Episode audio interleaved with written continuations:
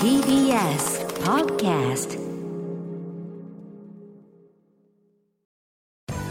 滋慶学園 COMグループプレゼンツあなたの夢は何ですか？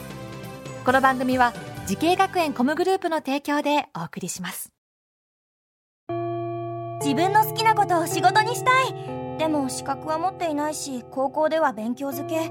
私の夢を叶えられる専門学校があればいいな。あなたの夢は何ですか？滋慶学園 COMグループはあなたの夢を実現します。今すぐホームページを。滋慶学園 COMグループプレゼンツ。あなたのあなたのあなたの夢は何ですか？こんばんは花輪です。今回は森の都にある仙台スクールオブミュージックダンス専門学校に来ています。この番組は人生で夢を追いかけている夢追い人を紹介しますあなたの夢は何ですか？さあ今日の夢追い人はこの方です。バニール所属の作曲家ドラマーの板橋貴明と申します。はいよろしくお願いします。お願いします。板橋さんイケメンですね。とんでもない。いやいやいや爽やかですしね。かっこまだお若いおいくつですか？三十もうすぐ二歳になありまらそうですか。なんかねそっか。いいですねえー、爽やかな感じでございますけれどもえ作曲家す。はい。でドラムもやってるんですか？はい。もともとドラマーとしてデビューしたんですけど、え今年から作曲家デビューあら。そうですか、はい。ドラムの方が作曲っていうのはまたこれまたね珍しいあ確かに。かもしれないですけどはい。ね、うんあじゃあずっとバンドでドラムやってて、はい。どういったジャンルですか？例えばこんなバンドっぽいですみたいな。日本ですとワンオクロックさんうわがイメージすごいです。ね。うんじゃあ本格的なロックバンドだ。はい。でそれでドラムをこうやってたというね。はい、そんな板橋さんですけども今は作曲だったり編曲はい。をこうやってるってことですけど、はい。実際どういった流れで作ります曲は？えっ、とまずピアノでピアノ？あ歌って作ることがじゃあ結局ドラムはやってるけどもピアノもギターも結構何でも弾けちゃう感じですか？はい。なるほどね。それでじゃあピアノでこう曲は作って、うんえーそれからこうコンピューターで作っていく感じですか？はい。へー。今までなんかその楽曲提供したアーティストとかなんか方とかいらっしゃるんですか？えっと、秋元康さん監修の,、え？あのリアライブっていうはいリアライブ知ってますよ。ゲゲーム作品。はいはいとか、はあとテレビドラマの「陰陽師いマジで？作品のサントラを関わらせすていただきました。ごいですね。大活躍じゃないですかあそうですか。なんで音楽始めたんですか？うんとちっちゃい頃ピアノをやっていたんですけど、うん。なんかそれしか取り柄がなく、うん。もうなんかそれがなくなってしまう自分が想像できないですよね。あじゃあピアノやっててそしてなんでドラムに行くんですか？ドラムはうん。うんとなんででしょう、えっと中学の時にあの夏祭りで和太鼓を叩いたのがきっかけでそれ？それでそこでドラム行っちゃうの？はい。はあそっかじゃあその時もし太鼓叩いてなかったらピアニストになってる可能性もありますねじゃあね。はい。それでドラムの魅力にはまってしまったという、あでもね結構あれなんですよ。あのドラムやる人でそういう体育祭とかお祭りとかって人結構いるんですよね。あそうなんですね。そういますいますいます。実際僕の知り合いでもいますね2人ぐらい。やっぱまた違うなんかなんかなんなんですかね魅力があるんですかねやっぱりね。うんあとはあの前に出たくないっていうのが 単純にありました。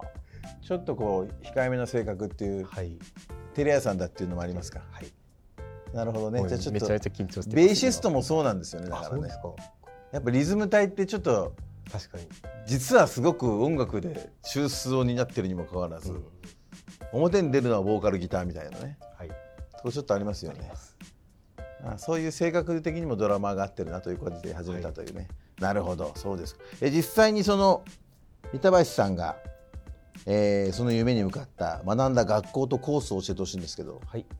えっとはい。仙台コミュニケーションアート専門学校の音楽制作科で学びました、なるほど。じゃあそこで音楽制作を学んだという感じですね、はい。この学校を選んだ理由は、理由は、うん。えっと、講師陣の方が魅力的だったのと、うんとその方々が業界の第一線で活躍されていたのでなんだ。かっこいいなと思い、はい、そっかそっか。まあその学校という言い方しますが、まあ、こここなんですけどね。こここの学校ですよ。久しぶりですか来たのは？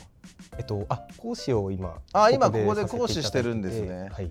そっかじゃあ自分が当時、えーまあ、みんな憧れたというか尊敬した講師の、えー皆様がいて今その立場になってるという感じですね、はい。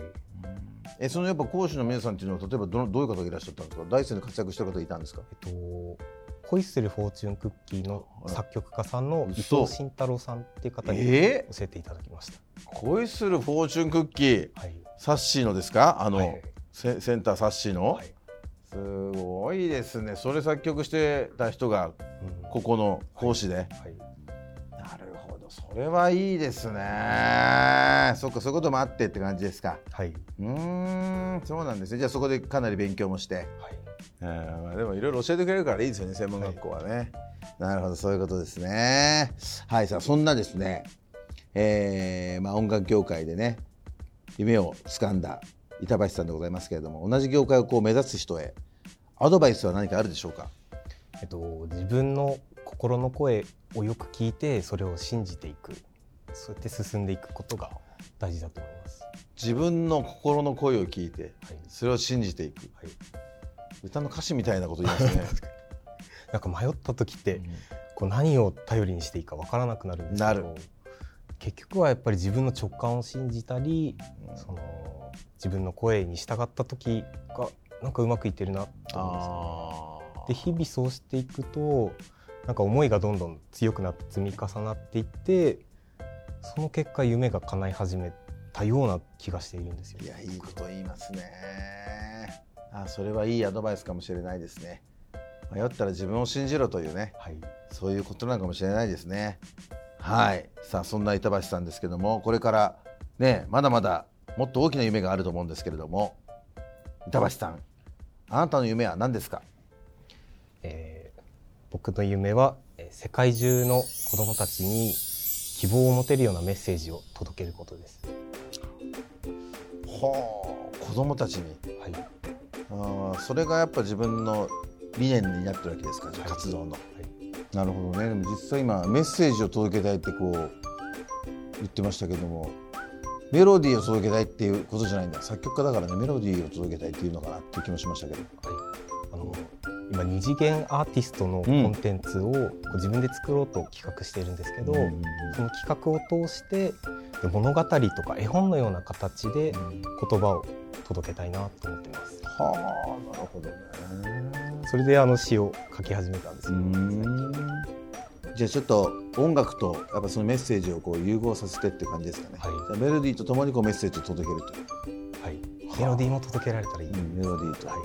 メッセージを、はいそっかそのね映像とともにという感じですか、いやー素晴らしいですね。もうぜひともね夢を実現させていただきたいと思います。ありがとうございます。はいこの番組は YouTube でもご覧いただけます。あなたの夢は何ですか？TBS ラジオで検索してください。今日の夢追い人はバニル所属の作曲家ドラマーでもあります板橋貴明さんでございました。ありがとうございました。ありがとうございました。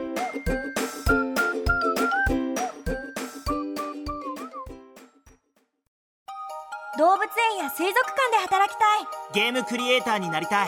ダンサーになって人々を感動させたい。滋慶学園 COMグループでは希望する業界で活躍したいというあなたの気持ちを大きく育てます。今すぐホームページをチェック。全国の姉妹校でお待ちしています。滋慶学園 COMグループプレゼンツあなたの夢は何ですか？この番組は滋慶学園 COMグループの提供でお送りしました。